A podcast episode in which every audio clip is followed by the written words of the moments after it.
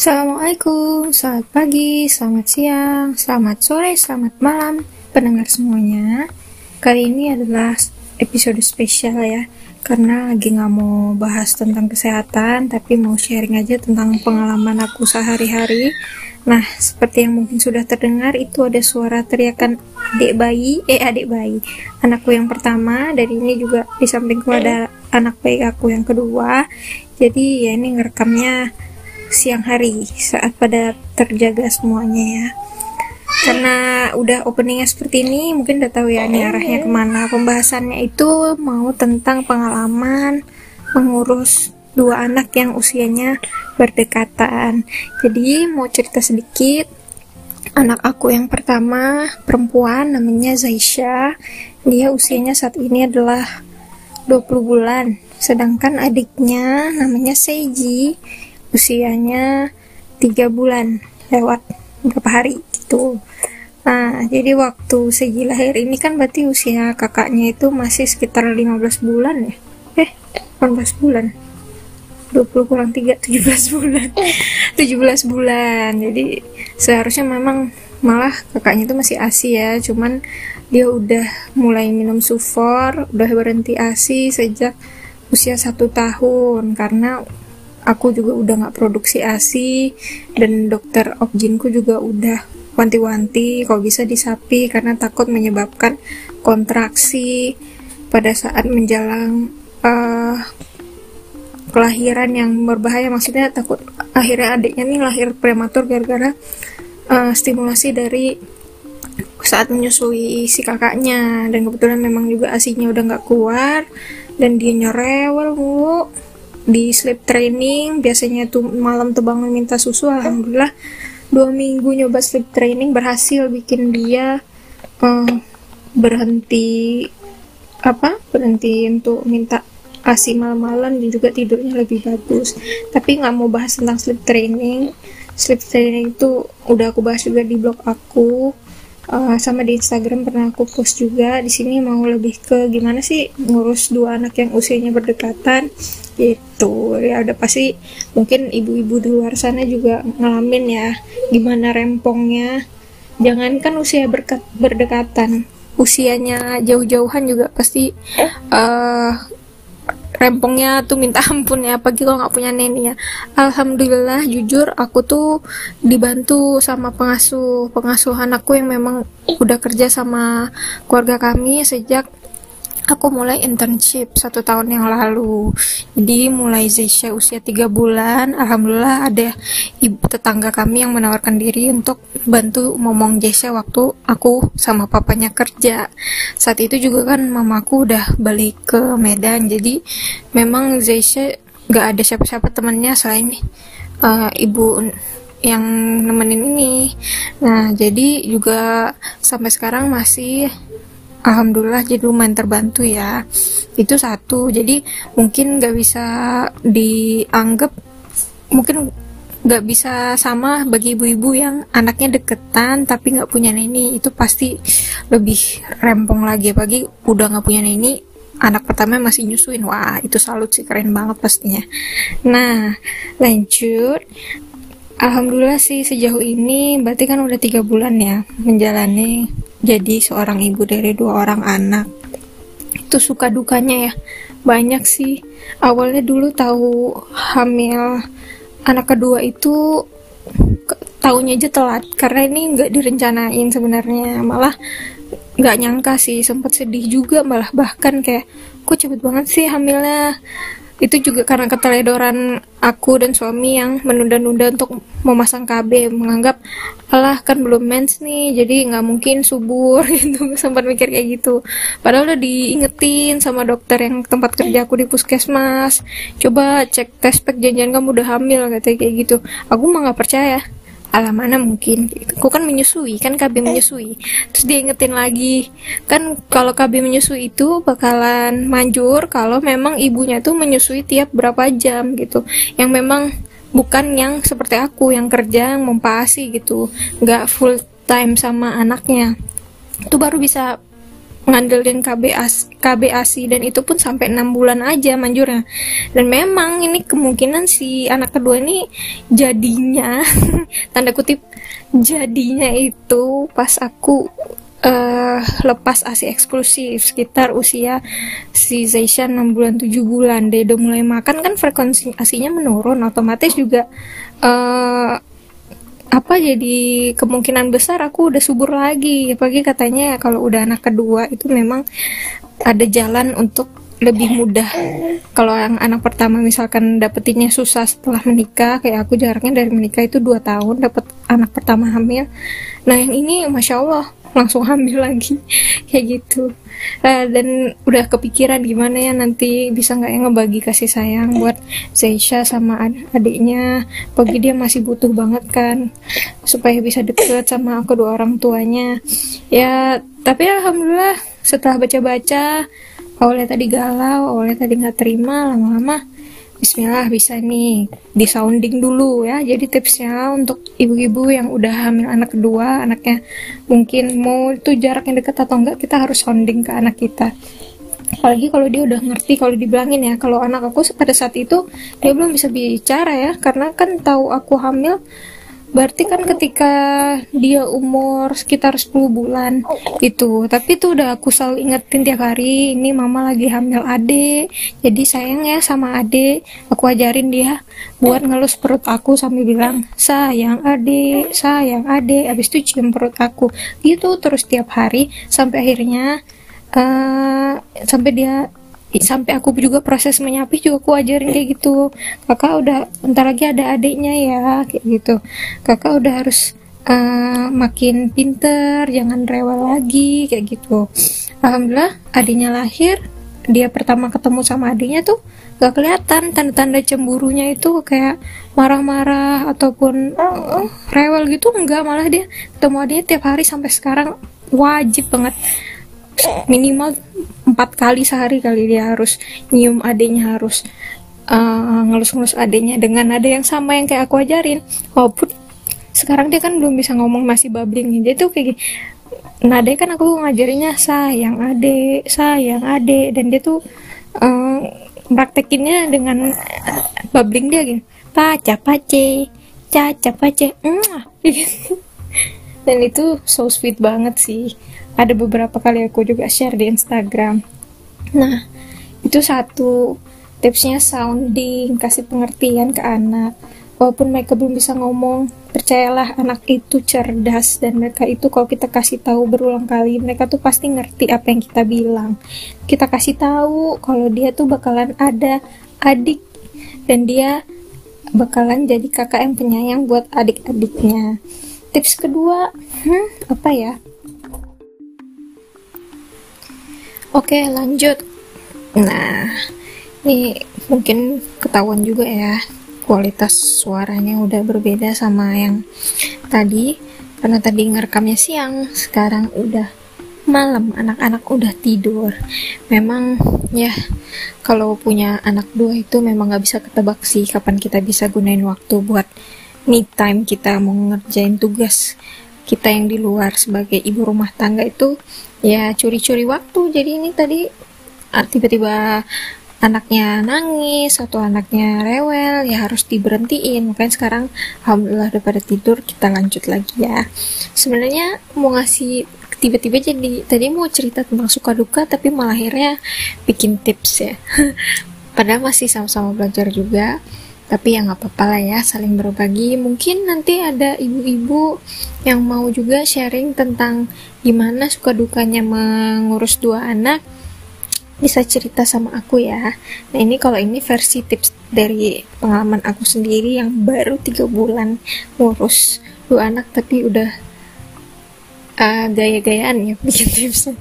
Apa-apa lah ya. Lanjut aja ya tadi kan tentang sounding ya pada anak. Nah yang kedua menurut aku yang penting itu adalah gimana dari kitanya sendiri itu harus bisa memanfaatkan waktu dengan baik seperti yang aku bilang. Jadi kita kalau apalagi ibu-ibu yang uh, bekerja ataupun ya yang di rumah berumah di rumah tangga ini dia nggak punya neni ya terutama maupun ada neni atau enggak lu benar-benar harus bisa ngatur waktu kapan kita main sama anak kapan kita masak kapan kita beres-beres rumah atau kalau kita yang kerja kapan kita ngerjain tugas kantor segala macem gitu. Nah itu kalau aku sih sekarang oh, udah mulai nih bikin jadwal. Bangun jam segini sholat terus pas lagi kalau apa anak belum bangun ngaji terus lanjut lagi nanti uh, nyusuin masak buat keluarga masak buat anak bla bla bla jam segini jam segini. Dibuat tuh. Nah bermanfaat nggak? Ya pasti nggak bermanfaat. Namanya anak itu nggak jelas kapan minta susunya kapan rewelnya. Itu ambiar semua. Ya walaupun kita buat jadwal tetap aja tuh. Nanti makannya juga selesai anak udah pada makan. Boboknya juga kalau anak udah bisa udah pada tidur. Ya begitulah tapi ada gunanya juga bikin jadwal itu kita jadi tahu prioritas hari ini kita mau ngapain nih mau harus masak, harus nyuci, harus nyetrika gitu. Nah kalau misalkan itu belum dikerjain kita ya belum bisa tidur istilahnya gitu. Nah jadi uh, kita harus benar-benar bisa manfaat man, memanfaatkan waktu yang, ada dan jangan lupa kita juga harus me, apa misi mendapatkan asupan yang baik gitu. Jadi walaupun kita kerjanya banyak kita juga harus tetap makan yang banyak. Dan jangan lupa kalau bisa ya rajin olahraga. Walaupun sesibuk apa pun, apa pun dalam seminggu kalau bisa 2 sampai tiga kali lah kita adalah latihan fisik. Sehingga gak gampang capek, gak gampang sakit juga. Karena kan jadi ibu apalagi yang menyusui bahkan kalau menyusuinya dua anak itu pasti lemes banget ya. Kita, kalau kita makan-makan terus tapi nggak olahraga ya resikonya antara kita jadi gemuk kita juga jadi gampang penyakitan gitu. Itu bahayanya. Karena kalau berat badan yang terlalu berlebih juga ya nggak sehat ya mama. Tuh jadi kita harus bisa manajemen waktu yang baik kita makan yang sehat aktivitas fisik. Terus juga kita juga harus ingat terus kita tuh emang ini tanggung jawab kita sebagai seorang ibu. Jadi jangan stres. Ada kalanya kita nggak sempurna ya mau gimana lagi? Namanya kita juga masih belajar. Terus uh, kita juga harus percaya diri bahwa kita inilah ibu yang terbaik buat anak-anak kita. Siapa lagi? Kalau bukan kita yang bisa uh, ngurusin mereka yang bisa nemenin mereka dalam perkembangan mereka yang nggak bisa diulang lagi waktunya ini. Gitu. Itu yang kedua ya tipsnya tips selanjutnya ya yang menurut aku penting banget. Kalau ngurus dua orang anak itu adalah support system. Jadi kalau yang di rumahnya ada suami ataupun ada neninya ataupun juga mungkin ada nenek kakeknya itu kita obrolin deh visi misi kita saat mengasuh si anak anak-anak ini maunya kayak gimana. Mereka itu harus bolehnya dan nggak bolehnya apa-apa aja. Misalnya kayak makanan apa yang boleh dan nggak boleh dikasih. Terus mereka itu dalam sehari uh, boleh main apa aja dan nggak boleh. Misal ibaratnya nih ya kalau di rumahku kan sekarang lagi ada neneknya ya neneknya Zaisha sama Seichi. Alhamdulillah mamaku di sini mau nemenin selama ngurus aku yang baru lahiran tapi namanya di mana-mana nenek itu kan sering nggak tigaan ya sama anak-anak. Misal anaknya belum makan tapi dia minta makan snack. Kan takutnya kalau dia belum makan tapi dia makan snack nanti dia kenyang tuh. Nah tapi neneknya udah aku bilang nih mah uh, jangan dikasih dulu ya ini lagi dibuatin makanan. Nanti dia kenyang nggak mau makan gitu. Nah itu kita bilangin kita harus jelasin kenapa kita harus tegas ya walaupun tegas maksudnya bukan yang terlalu galak atau gimana ya. Kita tuh harus disiplin sama anak. Kalau belum waktunya mak uh, kalau waktunya makan jangan dikasih snack dulu. Atau waktunya kita itu untuk main-main jangan dikasih lihat gadget jangan dikasih lihat TV terlalu sering gitu. Karena kita nggak pengen screen time anak tuh terlalu banyak apalagi kalau masih di bawah 2 tahun. Ya kayak gitu. Udah gitu kita juga selain memberi um, berembukan nih tentang visi misi kita ngurus anak kita juga uh, minta tolong sama mereka untuk uh, bagi waktu bagi tugas terutama banget nih sama suami. Jadi siapa lagi ya kalau yang kalau bukan suami ya ayah dari anak-anak kita yang harus bertanggung jawab juga selain kita untuk membesarkan anak-anak kita. Jadi walaupun mereka mungkin juga udah pasti punya pekerjaan sendiri kita minta tolong nih kalau kita lagi sibuk sama yang anak kedua tolong yang anak pertama ditemani gitu. Nah jadi cerita dikit nih neni aku yang kerja sama keluarga kami ini memang um, alhamdulillah dia juga bantu beres-beres rumah seperti nyuci dan uh, nyuci piring gitu tapi itu cuma Senin sampai Jumat. Kalau Sabtu dan itu pun dari jam 8 sampai jam sore lah habis asar gitu jam 4 jam setengah 5 setelah itu ya memang sama udah Jesa sama kami Jesa Mas Eji juga benar-benar full time sama kami. Begitu juga Sabtu sama Minggu. Nah di situlah baru uh, memang Alhamdulillah walaupun sekarang aku udah nggak kerja kebantu juga sih. Karena kan yang bayi ini masih tiap berapa jam sekali harus disusuin. Jadi si Zeisha itu kalau masih bisa aku temenin aku temenin. Tapi kalau aku harus nyusuin kan susah nih megang dua-duanya. Itu sama ibu yang ngomong kayak gitu. Nah kalau udah malam yang neninya udah gak ada nah minta tolongnya sama siapa lagi? Sama bapaknya. Dan alhamdulillah sekali suamiku itu orangnya juga sayang kan sama anak-anak. Ya semuanya pasti sayangnya sama anak ya. Tapi tuh mau merelakan waktu dan tenaganya. Even ketika kerjaannya belum selesai kalau udah riuh banget tuh Alhamdulillah suami mau minta di, dimintain tolong untuk bang tolong ini pegang saya dulu lagi nyusuin seiji atau misalkan bang ini bis belum makan. Tolong temenin saya dulu gitu. Alhamdulillah ya. Dan aku yakin juga pasti suami-suaminya mama-mama di luar sana kalau dimintain pengertiannya juga pasti insya Allah bakalan mengerti bahwa ya namanya ini kan anak bareng kita buatnya bareng-bareng. Kita ngurusnya juga bareng-bareng dong. Kalau anaknya pinter anaknya sehat juga yang seneng kan bapaknya juga ya enggak dah gitu. Itu tadi ya support system terus apa lagi ya?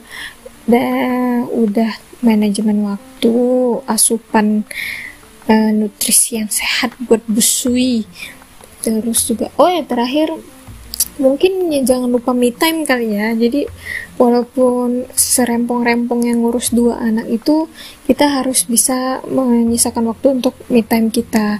Jadi banyak kasus-kasus mama tuh stres banget di rumah ngurusin uh, cucian, ngurusin masak, ngurusin ya popo anak gitu. Sampai akhirnya lupa untuk menghibur diri sendiri. Akhirnya dia jadi stres melihat uh, mungkin perempuan-perempuan yang belum menikah bisa kerja dapat gaji sendiri bisa dan dan jalan-jalan segala macam. Akhirnya dia kenapa aku harus ngurus anak? Jangan sampai kayak gitu ya mama. Uh, aku udah kadang-kadang mikir kayak gitu juga sih karena sekarang udah uh, semenjak PSBB ini kan belum berani ngambil kerja dulu kan ada bayi di rumah ya takut masalah COVID ini. Jadi sementara di rumah ini beberapa bulan udah kerasa nih. Aduh kayaknya enak juga nih kerja nih dapat duit bisa belanja ini tuh gitu kadang-kadang mikir kayak gitu.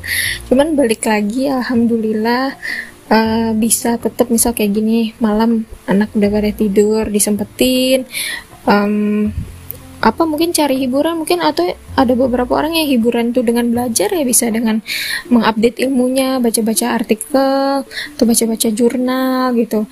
Dan alhamdulillah itu bisa kalau kita lagi-lagi pandai nyari waktu. Atau misal kita lagi menyusui kita bisa sambil baca buku atau kita juga bisa sambil baca Quran sih sebenarnya.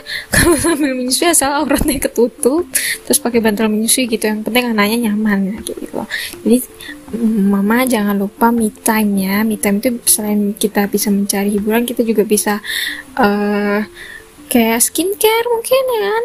Kita pakai masker malam hari ya.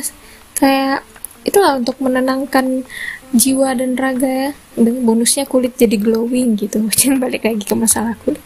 Ya mungkin itu aja sih sejauh ini ya. Supaya tetap waras ngurus dua anak. Kayak kita harus tetap bahagia, tetap bersyukur. Karena di luar sana masih banyak banget orang-orang yang ingin memiliki kesempatan mengurus anak. Jangankan dua anak satu aja mungkin ada banyak orang yang belum bisa dapat kesempatan itu. Dan alhamdulillah sampai sekarang pun setiap kali aku ngeliat anak-anakku apalagi kalau udah dempet-dempetan berdua nih tuh pengen rasanya pengen nangis terharu gitu.